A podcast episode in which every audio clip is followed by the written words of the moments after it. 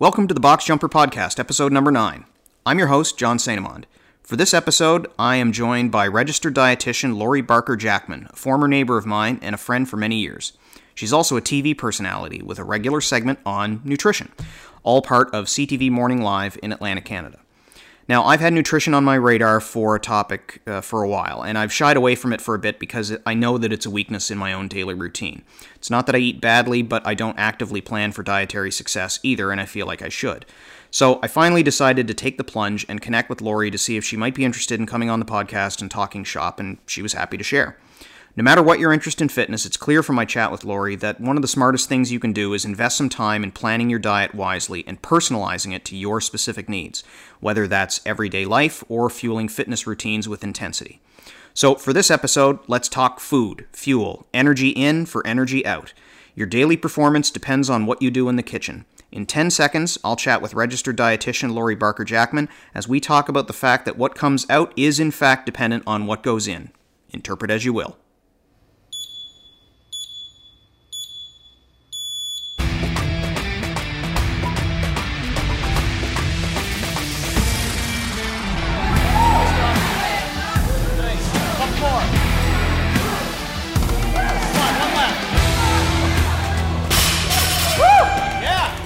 Thanks for joining me. Um, I'll, I'll start by asking you to just tell me who you are and what it is that you do. Okay, so my name is Laurie Barker Jackman. I am a registered dietitian here in Halifax, Nova Scotia, Canada. Um, I work full time for Sobeys as a community dietitian, and I supervise uh, Nova Scotia. And on the side, I do uh, a segment on CTV Morning Live for Mhm. the past about 18, 19 years on uh, nutrition recipes and tips. Yeah, For those of you that are watching TV early in the morning, that's that's when you'll catch Laurie on the air. That's right. Every second Wednesday, uh, I have a, a segment. So yeah, I absolutely love that. It's a Yeah. huge passion. Awesome. Yeah. So uh, the reason that I, I, well, first of all, you're you're the first person that I knew very well that I thought, hey, I know a dietitian. If I want to talk about diet, particularly um, when I'm a little self conscious about the fact that I know jack about the diet side of things. Um, you were the first person that I thought of to invite on the podcast. So uh, Well, thank you. thanks for, for being the guinea pig and, and coming on to, to educate uh, me. If no one else listens to this episode, at least I'm getting the benefit of talking to you. But hopefully, there'll be some other people out there, uh, particularly in the CrossFit world and the fitness world, that will be able to uh, benefit from your knowledge. And uh, they may even wind up emailing me questions after the fact. So Awesome. um, I'll pass those along if I do get them. love that. So for starters, um, you know, my my interest um, is in trying to find sort of a plug and play method of getting my diet to work for um, what my priorities are in CrossFit. So Right. for me, I'm not a performance athlete, but I'm not in it really for weight loss either because I'm kind of in the right zone as far as that's concerned. It's it's really more about um, like day to day fitness and and um, performing well in the workouts that I, I'm challenged with every day, and they're constantly varying. And so, um, you know, the the biggest challenge that I've had is having the energy to get through a workout because I choose to work out first thing in the morning. Right. So, what are what are some of the things that people need to know about? You know, what time of day is intake of food going to affect performance, and Mm. what does that what role does that play in your energy level through the day? Not just for working out, but you know, I mean, all of us have jobs and we have activities, and we're up in the afternoons or in the evenings out with our kids, taking them all over the place. So, I mean, we've Right. got a long day ahead of us. How do we how do we feed our need for for energy through the day? It's tough. So, okay, if we talk about activity, um, so sometimes when we think about working out, there's a couple of components we need to look at here. Um, so, yes, we can talk about what we eat right before a workout, um, and ultimately eating, you know, an hour before a workout is great. But sometimes, as you say, I mean, you know, you're not going to get up at four. Tough to get a full meal in at five a.m. Yeah. um, nor sometimes we don't we don't perform well sometimes when that happens if we're a morning workout person. Um, so what's more important is that you're well fueled all the time. Mm. um, and you know i know john we're going to talk about different types of diets but if we talk about athletic performance we know that carbohydrate is the main source of energy to our muscles and to our brain. Mhm. and that's what affects performance um, so we have to be choosing the right types of carbs, but most of the time we need to have a diet that is, you know, at least half of our calories are coming from carbohydrate. Right. You can certainly modify this. I'm not saying that's the be all and end all. And full disclosure, I'm not um, a sports nutritionist or dietitian, uh, and you can get people that are more, um, you know, well versed in this area if you want some really specific guidelines. And this right. is a science, yeah. so I would absolutely recommend your listeners, you know, if they're heavy into this. Definitely get the expert advice. Um, mm-hmm. You know, I can give you absolutely general advice here today. So let's go back. For the most part, a diet that's predominantly carbohydrates. So, what does that look like when we're eating? Mm-hmm.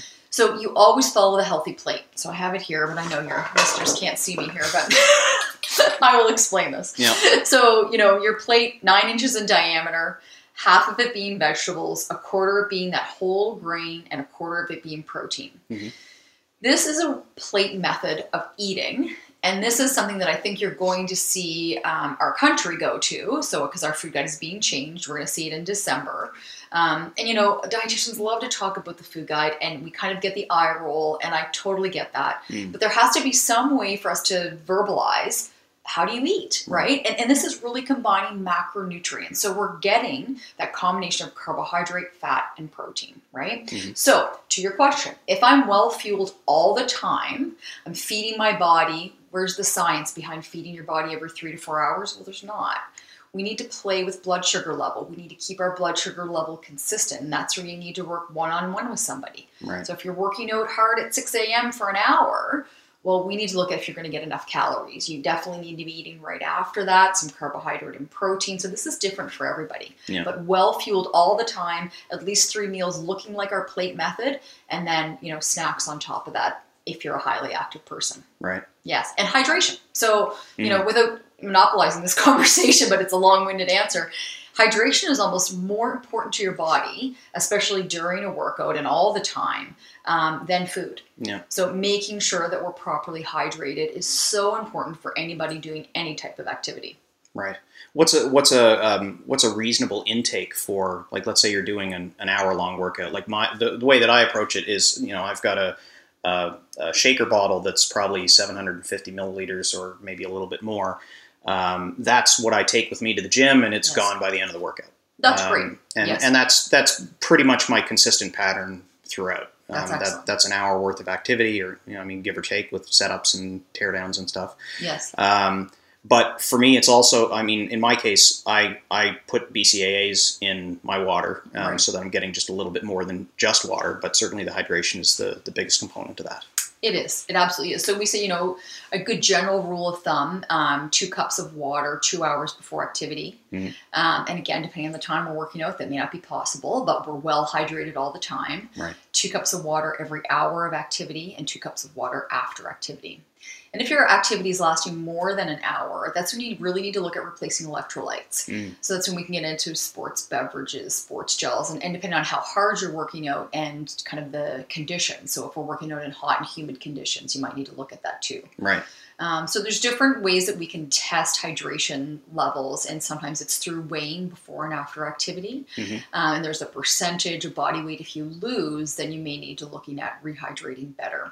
So those are things that would definitely be discussed on an individual level with somebody. But mm-hmm. again, if you're feeling really bagged in your workout and you're losing energy quickly, those are good signs that something's not quite right. Whether it's hydration, which is a lot of the times, mm-hmm. or it's you know you're losing your glycogen stores really quickly. And you know they're not topped up before we start our workout. So we don't have the you know sustainable energy to, to get us through. Right? yeah. Yeah. Yeah so one one point of discussion that I that I wanted to to bring to you, and I, I apologize for not sharing with this uh, this with you before we met, was the the early part of Fitness in hundred words, as written by uh, Coach Greg Glassman, who founded CrossFit, um, starts out with a recipe relating to nutrition. Because mm-hmm. um, I mean, any anybody that's in CrossFit to some extent addresses nutrition one way or the other, and, and this speaks to it um, rather loudly. And it starts out with eat meat and vegetables, nuts and seeds, some fruit, little starch, and no sugar. Keep intake to levels that will support exercise but not body fat. And then it goes on to talk about all the various different activities and exercises that you should work on um, from functional fitness. Right. But that's the only part that really addresses um, the nutritional component of athletic performance. Um, and it's interesting because it, it, first of all, the, the most glaring omission from that is the absence of sugar is i mean it's it's deliberately attacking sugar and, and that has uh, since become a passion of, of greg glassman's with his crusade against the big soda industry Right. um, but it also doesn't specifically um, it doesn't mention carbs as a separate component um, i mean it, it i guess in a way it does because it, it you know nuts and seeds i don't know if that's really intended to include grains at all either Right. um, but you know, how would you how would you say that that recipe equates to uh, something that makes sense for somebody doing uh, a high intensity sport like CrossFit? I mean, okay, so if I'm being totally honest, um, I don't love that statement because, um, so, you know, we have to look at food. Whenever we say avoid, Mhm. um, so he's saying avoiding starch. So to me, as a dietitian, that means grains. That means all starch. That means whole grains, Mm. right? That's what I would include as starch, Okay. right? Um, so I don't believe that, and I don't believe people need to avoid. And it's not avoided; it's little starch. little. So okay, so, okay. keep, as a proportion anyway, it seems like it's de-emphasized compared to you know the, the staples of meat, vegetables, nuts, and seeds. Right. So the other issue I would have with it is okay, meat. Um, so absolutely great source of protein, um, but you know there is also plant sources of protein, and as we know that are well researched with the Mediterranean diet, um, they support you know um, reduced incidence of chronic disease. So Mhm. I think it's a little broader, eh, but I think you know you absolutely can work within what he's saying. Right.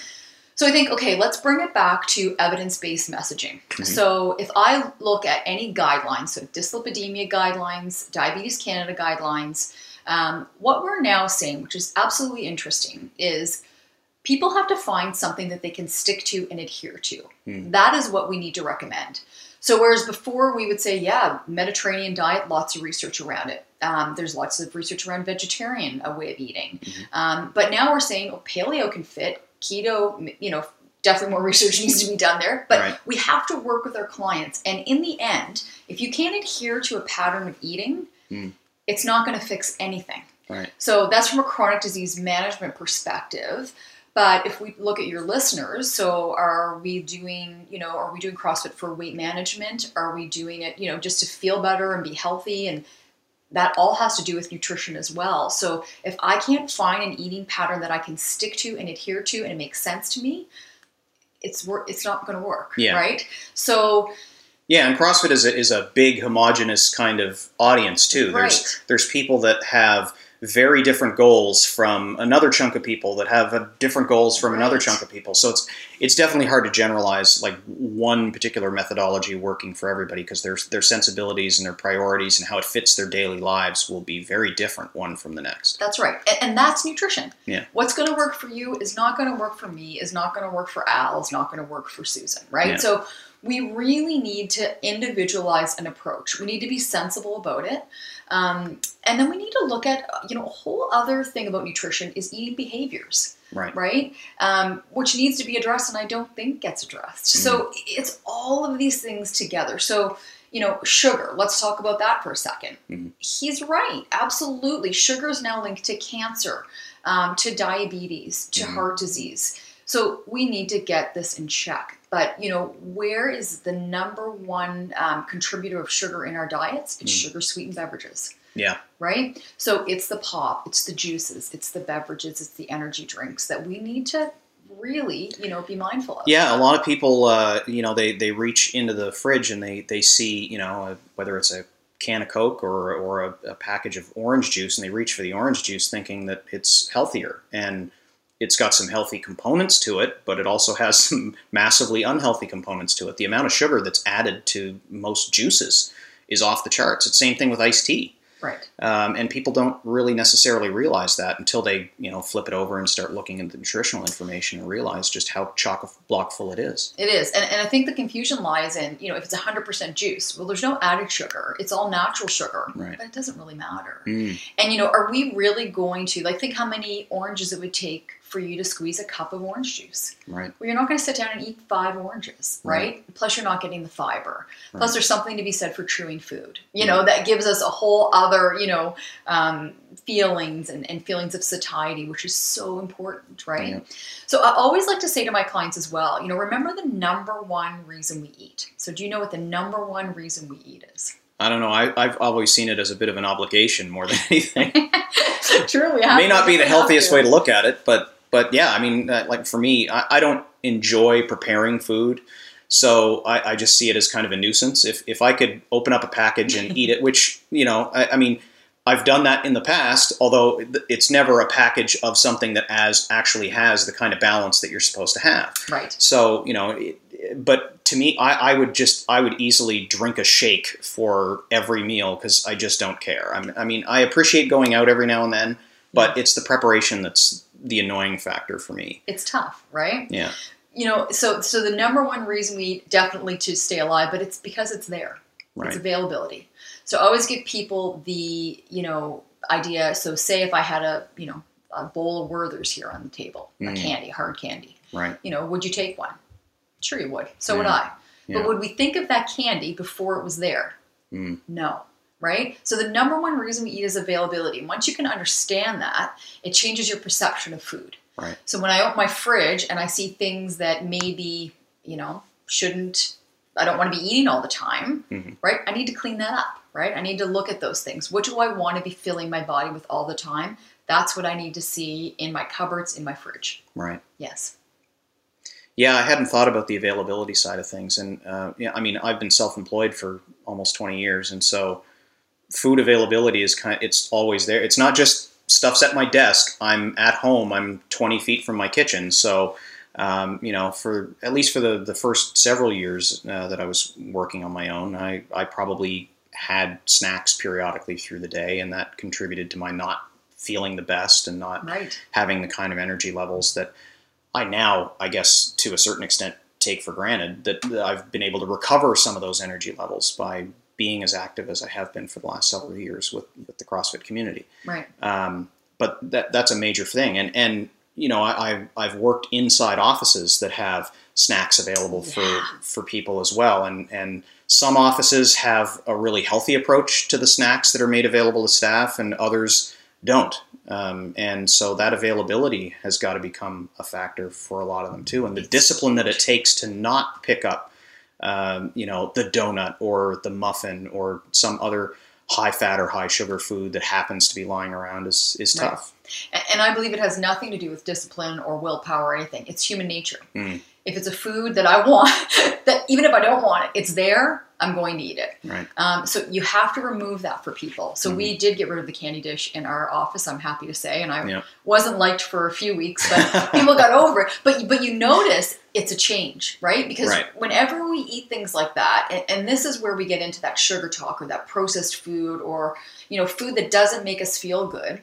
Um, especially sugar like that, it spikes our blood sugar. We crash. We crave more sugar. We get into this vicious cycle of Yeah. always wanting more, um, and and you can't get control anymore. So it's to remove those and, and their barriers really right and and just to, to teach people that it has changed people's lives it's amazing Yeah. um, it's like buffet eating right think about that when Mm. you're at a buffet it is impossible to choose i think you know for the most part a well balanced meal Yeah. because the food is there we just want more and there's tons of research around this so it's really interesting but mo- the more you're aware Yeah. uh, the more you can change behavior Yeah. yes yeah Yeah, and I guess uh, you know there's there's a certain amount of effort that I think everyone would have to put into educating themselves about how to eat.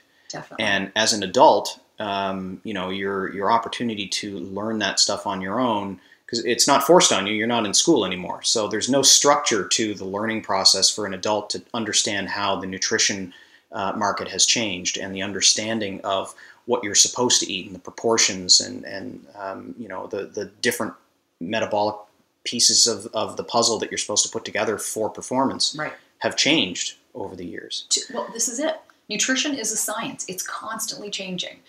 It's really a struggle to work in this profession sometimes because we're up against people that, um, you know, quite frankly, have no background, Right. are looking to sell a product. You know, this is the thing. If I give you advice and it's not sound advice, you can sue me, right? I'm Right. liable for the information I give. I have to be evidence based all the time. Mhm. That's why if you are putting that much effort into, you know, a fitness program or anything to improve your health, you should talk to someone about your eating plan too, right? Yeah. They, they really go hand in hand and it has to be individualized. Everybody's different, right?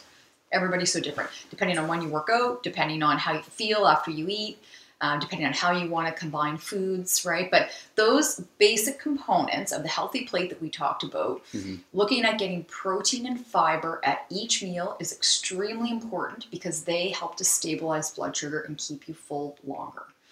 Right? Whether Yeah. you need snacks or not, that's an individual thing. Some people do, some people don't. The personalization of, of nutrition planning is certainly something that in um, uh, you know in my circle within our CrossFit community, I've, I've seen the evidence that, that it really makes a, a significant difference. Right. Um, there's a lot of people at the gym that are uh, working with nutrition professionals to um, to figure out how best to, to eat to achieve their goals, and and uh, a lot of them have very different goals. I mean, we've got weightlifters that are that are um, trying to fuel performance, Mhm. um, and it's explosive performance. So that has a different sensibility than a CrossFitter that has to be able to sustain um, energy for you know 10 or 20 or even 30 minutes at a time in Right. these um, short, intense intervals. And then you've got other people that are not really particularly interested in performance. They're trying to fuel weight loss. And so they've got a, a very different w- approach to that. Mhm. Um, you know, the, the one example that I cited uh, to you when you, when you arrived is uh, my buddy Gareth at the gym. Um, he lost over 100 pounds. Um, and CrossFit helped get him there, and the community kind of rallied around him to make sure that he felt supported. Mhm. But really, what made a, a very significant difference for him was an individualized diet. Right. Um, and in his case, he did uh, a variant on ideal protein Mhm. um, because I guess the, the, the regular ideal protein diet wouldn't support the kind of level of activity that CrossFit normally entails. So he had a, a slightly different version of that. Mhm. Um, but that is something that really made a big difference to the way that he was performing in class. And as a result, um, his weight loss really accelerated dramatically. Um, Right. And so, you know, it, it, it really makes a big difference. And then you see other athletes that are that have performance in mind or, or muscle mass uh, in mind. And so they have a completely different approach to nutrition, but it's personalized to them. So they're really starting to see results. Um, you know, how how much of a participant do you have to be in that planning process if like if i wanted to go to a nutritionist and say i have here's basically what i do over the course of a day how do i fuel that Right. how i mean do do i have uh, the capacity to ask the right questions in order to help the nutritionist figure that out or, or is the nutritionist going to draw that information out of me anyway I think both, yes. So you have to be definitely providing, you know, a food record to see what you're doing now, Mhm. um, and then are you getting the results that you're hoping for? So you know, where are we lacking? You know, if it's a weight management issue, if it's an energy issue, um, you know, if it's blood work, right? You know, I'm low in iron, you know, or low in B12. Who knows? Right, It could be yeah. anything, right? So yes, and then we are trained to help kind of ask the right questions and kind of figure out, yeah, you know, this doesn't look quite right, or um, you know, your strength training, you need way more protein than you're getting. That's usually not the case, but I just give you an example, right? Or you know, you're not getting enough fluid, right, for Yeah. you know your size and your activity level. So Well, I know the one time that we did a nutrition challenge at the gym was through um, uh, another another nutrition program that was run online. And the the one thing, I mean, I never really got um, my macro ingredients balanced quite the right way. But the one thing that was a glaring uh, issue for me is I wasn't taking in enough calories. interesting, isn't it? Um, and Yeah. so, and you know, it, it, to me that seemed a little backwards. I mean, I was still able to perform in class. I, I Mhm. wasn't running out of energy, um, but I wasn't really seeing any performance gains, nor was I seeing any any uh, body proportion changes Right. because I was looking for a fat reduction while improving my performance right. um, and that wasn't happening. And there was a post maybe a month or two later, I can't remember exactly when, um, but Brent Fikowski, one of the, the biggest CrossFitters in the world, um, posted a photo of himself from the games in, I think it was 2016. And underneath it was how many calories he was taking in at the time.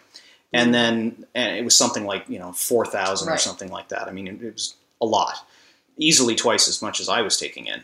And then the next photo was hit, uh, himself ridiculously huge and even more shredded, and underneath was even more calories per day. Right. Um, and that that blew my mind. I mean, it, it didn't really occur to me that you could fuel yourself that way and still get those kind of performance gains. Definitely. So h- how does that work? I mean, how can you take in more calories and I mean, I get I get the idea that more calories mean more muscle, but how do you also wind up getting more shredded at the same time?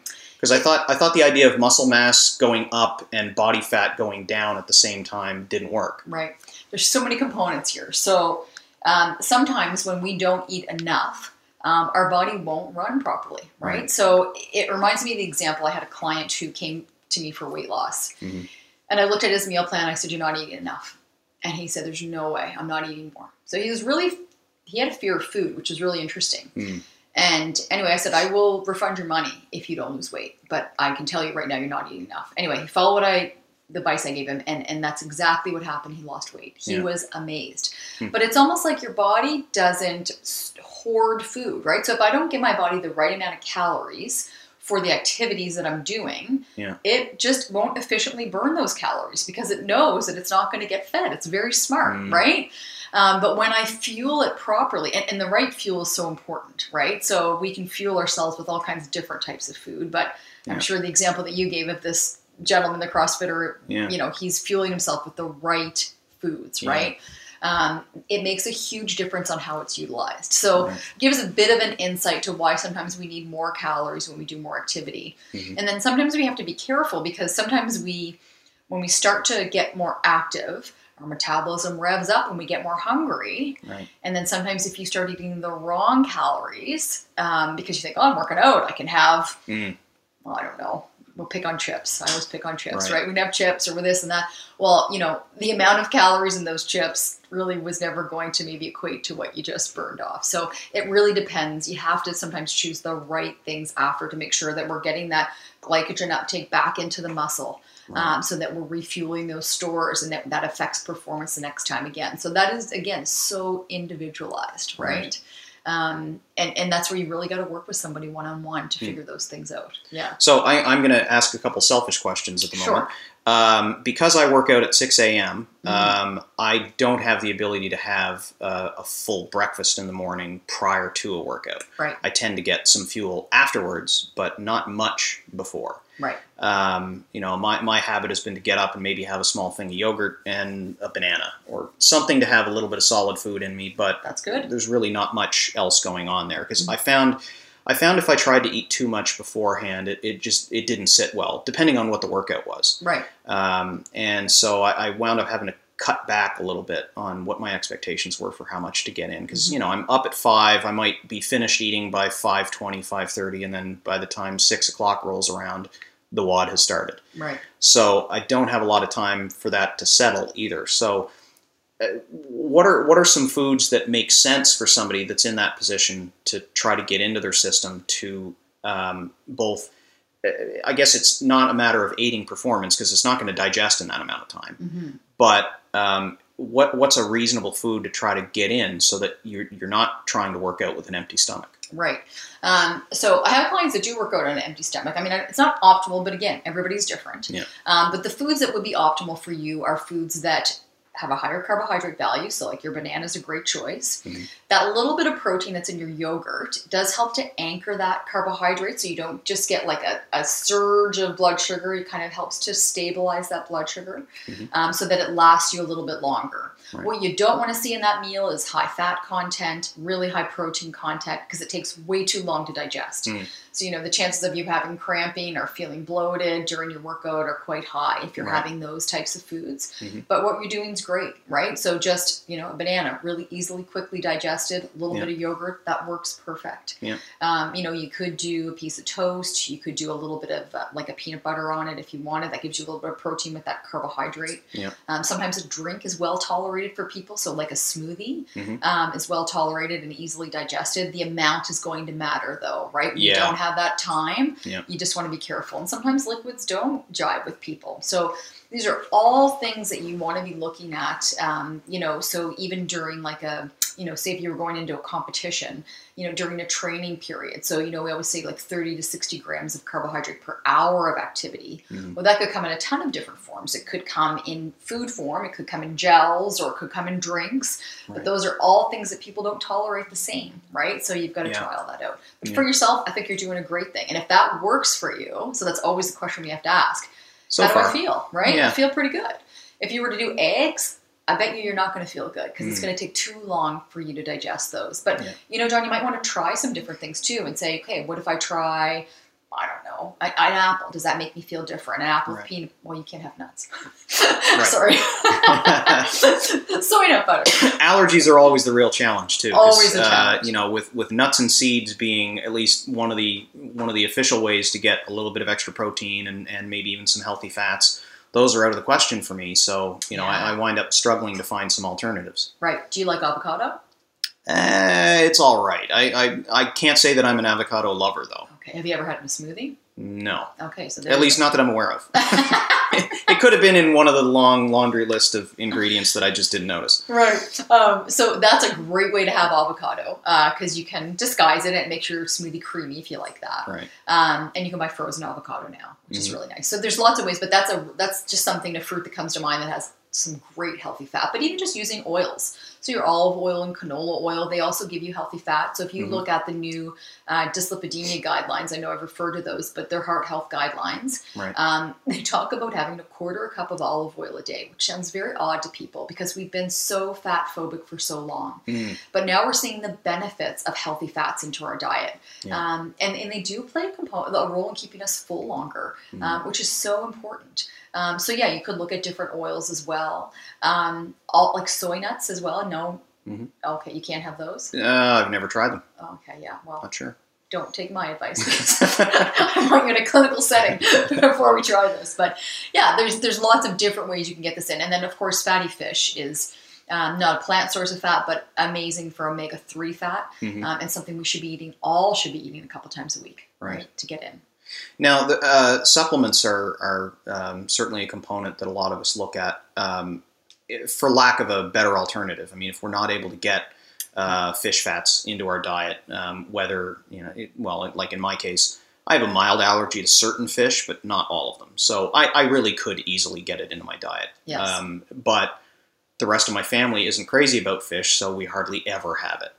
Okay. Um, so as a result, I'm taking omega threes uh, as a supplement.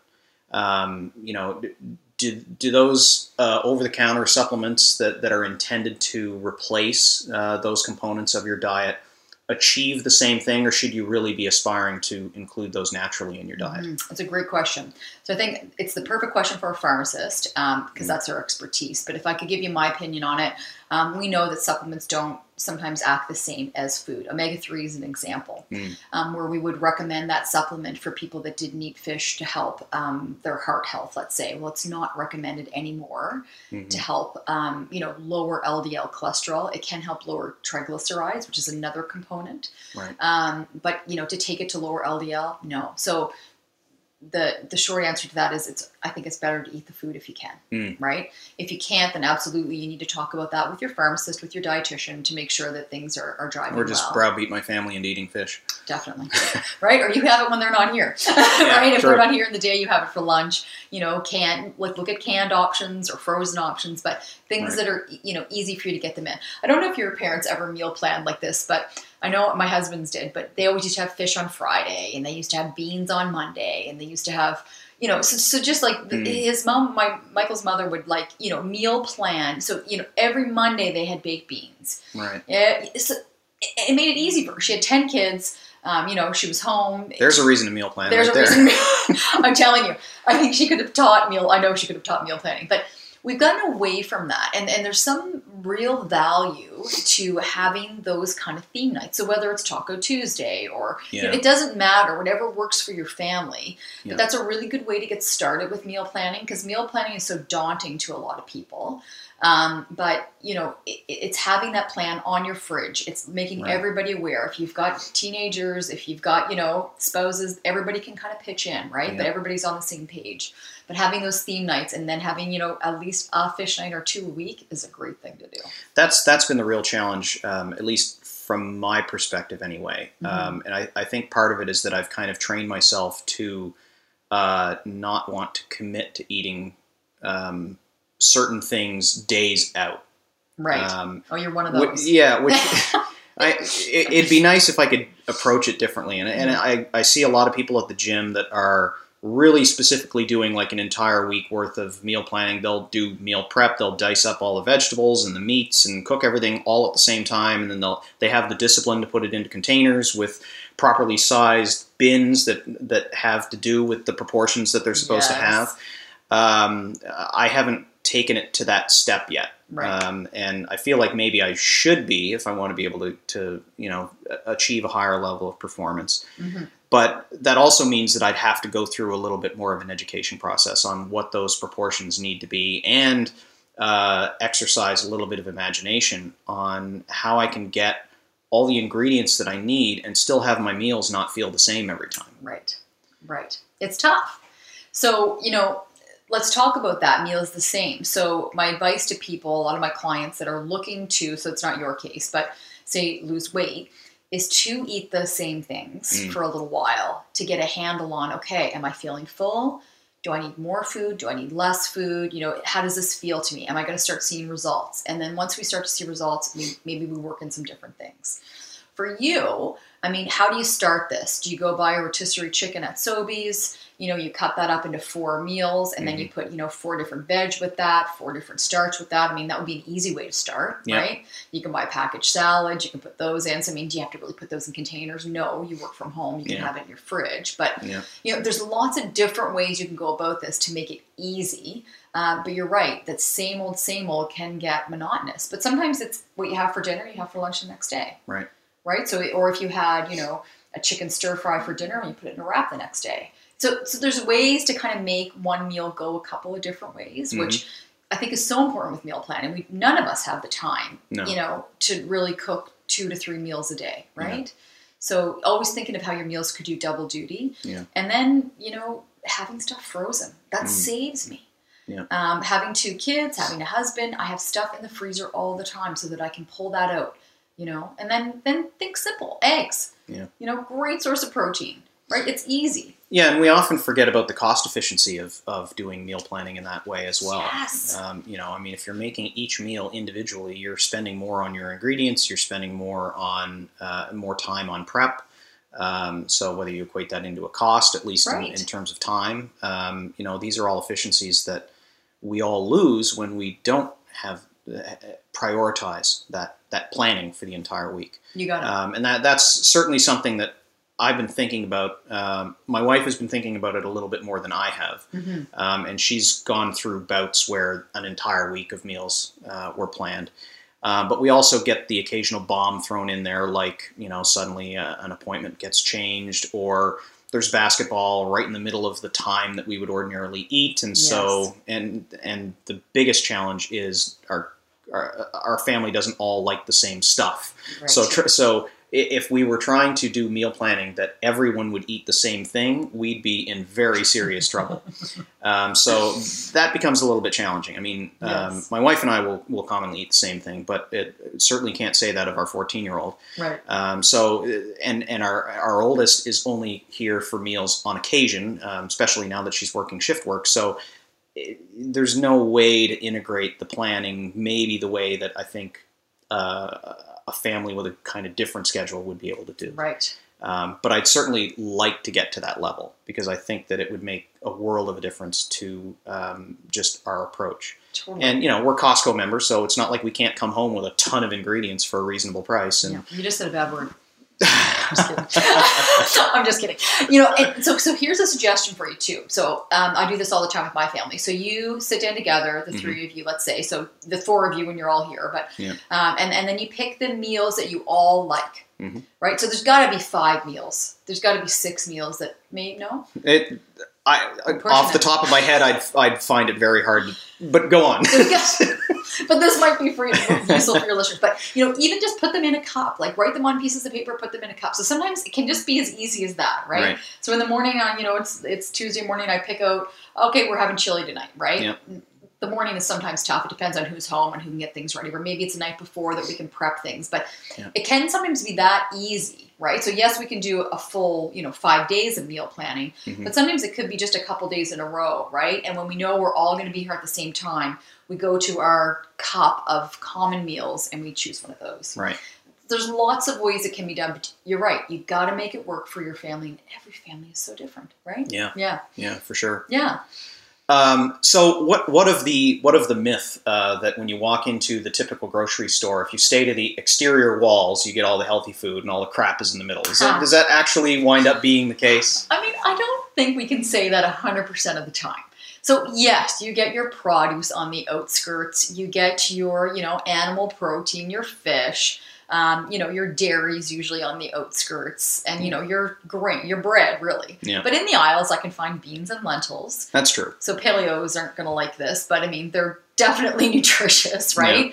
We want to be including those. We can choose whole grain pasta, not for you, but nuts and seeds are in the aisles. So, Mhm. you know, you got to be smart about your options. You have to learn how to read a label. Mm. You have to learn how to read a label. Yeah. So that's something I'll do a plug for Sobeys here. You know, our dietitians do free grocery store tours, you know, across the country. We're national now. Okay. So that's something that, you know, everybody should invest an hour time in and get a little bit of education in that because it's different, right? Yeah. Or you say to the dietitian, you know, this is the cereal that I choose. Can you Mhm. tell me if this is good for fiber? Is it good, you know, and we can look at those and we can look at some other options. But so yes, I don't think that's true all the time because there are things that are in those aisles that are really nutritious. Mhm. Uh, but sometimes we just kind of get our blinders on and we buy the same thing week after week. Right. Um, so sometimes it's a matter of just shaking that up a bit. Yeah. Um, and there's so many resources out there to help us, right? Yeah, I think the main things that we've started staying away from in particular would be, I mean, certainly like chips and stuff like that. I'm, Yes. I'm just trying to stay the hell away from. Yeah. Uh, you know, occasionally at parties, and that, that's about the only time they make an appearance. Yes. Um, but even simple things that, like, as kids, we were told were healthy, like cereals and stuff. I mean,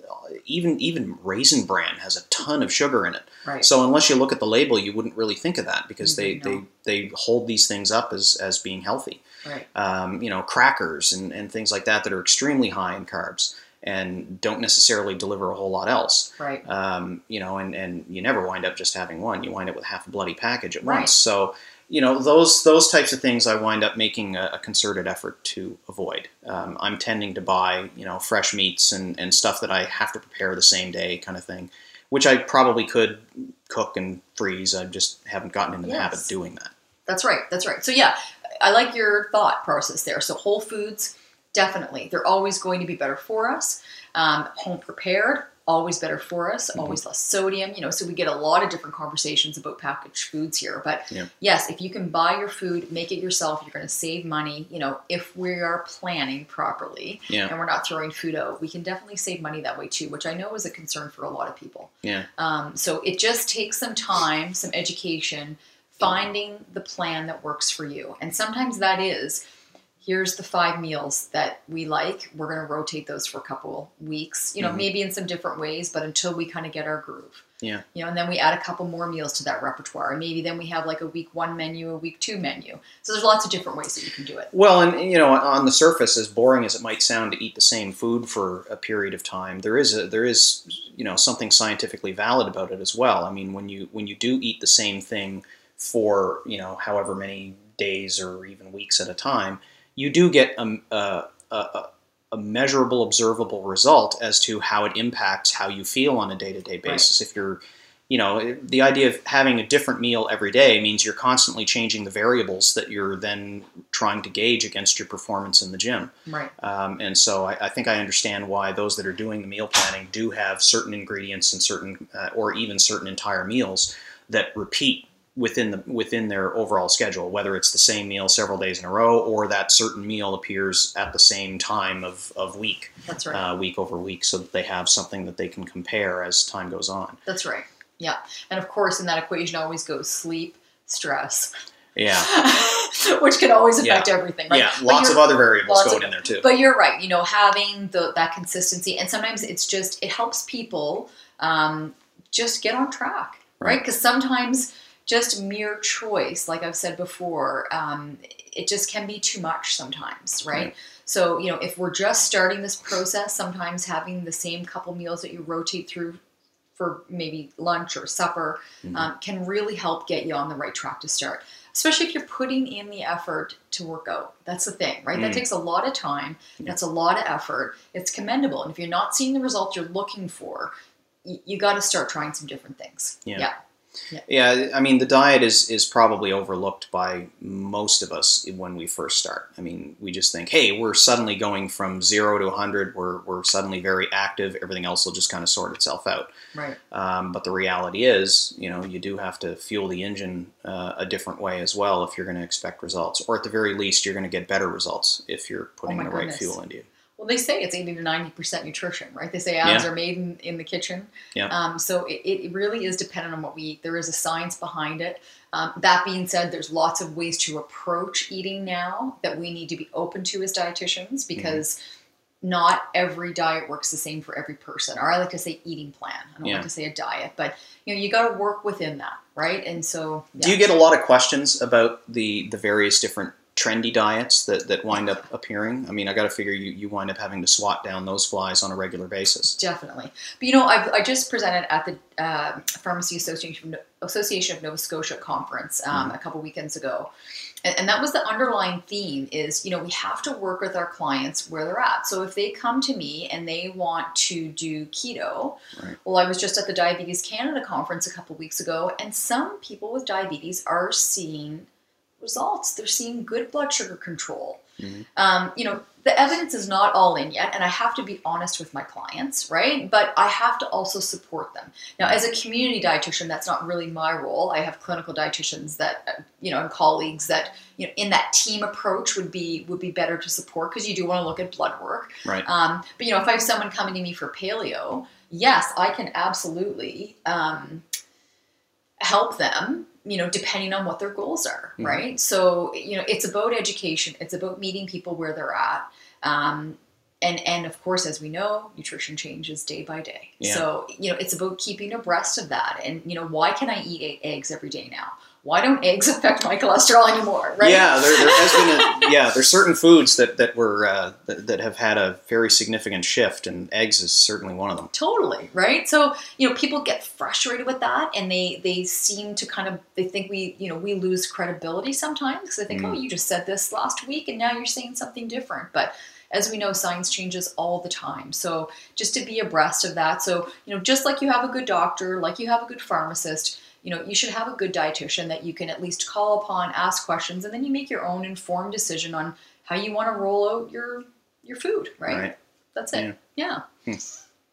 What what are what's your suggestion for the the busy person that needs to at least dip their toe into the the notion of meal planning? Like, is it is it starting with those certain days of the week you, you have something repeat to to make things a little bit easier to start? I would, yeah. Yeah. So I sometimes look at my clients, and and you know that everybody has you know three to four go-to meals, Mhm. and sometimes I work with those. Right? They feel comfortable cooking them, Yeah. um, and and then we just try those, and then I might help to introduce some different recipes that are one-pot meals or slow cooker if they like those. Mhm. You know, or it's the egg meal that we talked about, where you know I don't have three pots on the stove every night. You know, so um, it, it is starting slow and looking at where they're at and then building on that. So, you know, if they're having the seven ounce steak with, you know, a half a cup of peas, well, we try to balance that plate out a little bit uh, and, and work within that, right? So there's Right. always little changes that we can be making all the time. But sometimes it's a suggestion of, okay, go buy a vegetable tray. Yeah. Yes, it's more expensive, Hmm. um, but you know what? If it helps, sometimes people are willing to put that in Yeah. uh, just to kind of get them there, right? I mean, if you go buy a thing of celery and you don't cut it up and put it in clear containers in eye view in your fridge, we know that it rots in that crisper. Yeah. And we throw it out week after week. Yeah. You have to prepare things as they come home and make it easy to eat. Mhm. So if that means buying a small vegetable tray or you know already prepared vegetables, Mhm. we do that, right? So it's those little tricks of the trade that can help you increase your consumption of those foods, which in turn affect our nutrition. Yeah. Yeah. Nice. Yeah. Making right. it easy. Hopefully. Yeah. Yes, yes, All right. yes. Laurie, thank you. My pleasure. Anytime. Time to eat.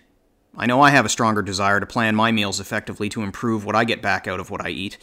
It's a complex subject because there are a lot of variables to control. When you're into fitness as a lifestyle, I guess that comes with the territory, but for some reason, a lot of us, myself certainly included, think of nutrition as uh, part of the equation that's mysterious and challenging in a way that I don't normally equate with my workouts. But like anything, experiment, fail, learn, and improve. that has to be the way to go, and I'm going to make more of an effort to apply that thinking to what I eat. If you haven't caught Laurie on CTV Morning Live, be sure to tune in every second Wednesday morning for her segment. You can also follow her on Twitter. Uh, her handle is at rdlaurie, and that and Laurie is spelled L A U R I E. Uh, and you can check out her website at justasklori.com for more discussion on nutrition and some great recipes for healthy meals and snacks. Please subscribe to the Box Jumper podcast on your favorite po- podcasting platform so you get upcoming episodes automatically as I'm joined by more guests to talk about fitness and health. If you like this episode, please write me a, a, uh, review on iTunes. It's very much appreciated and it helps other folks like you find the podcast.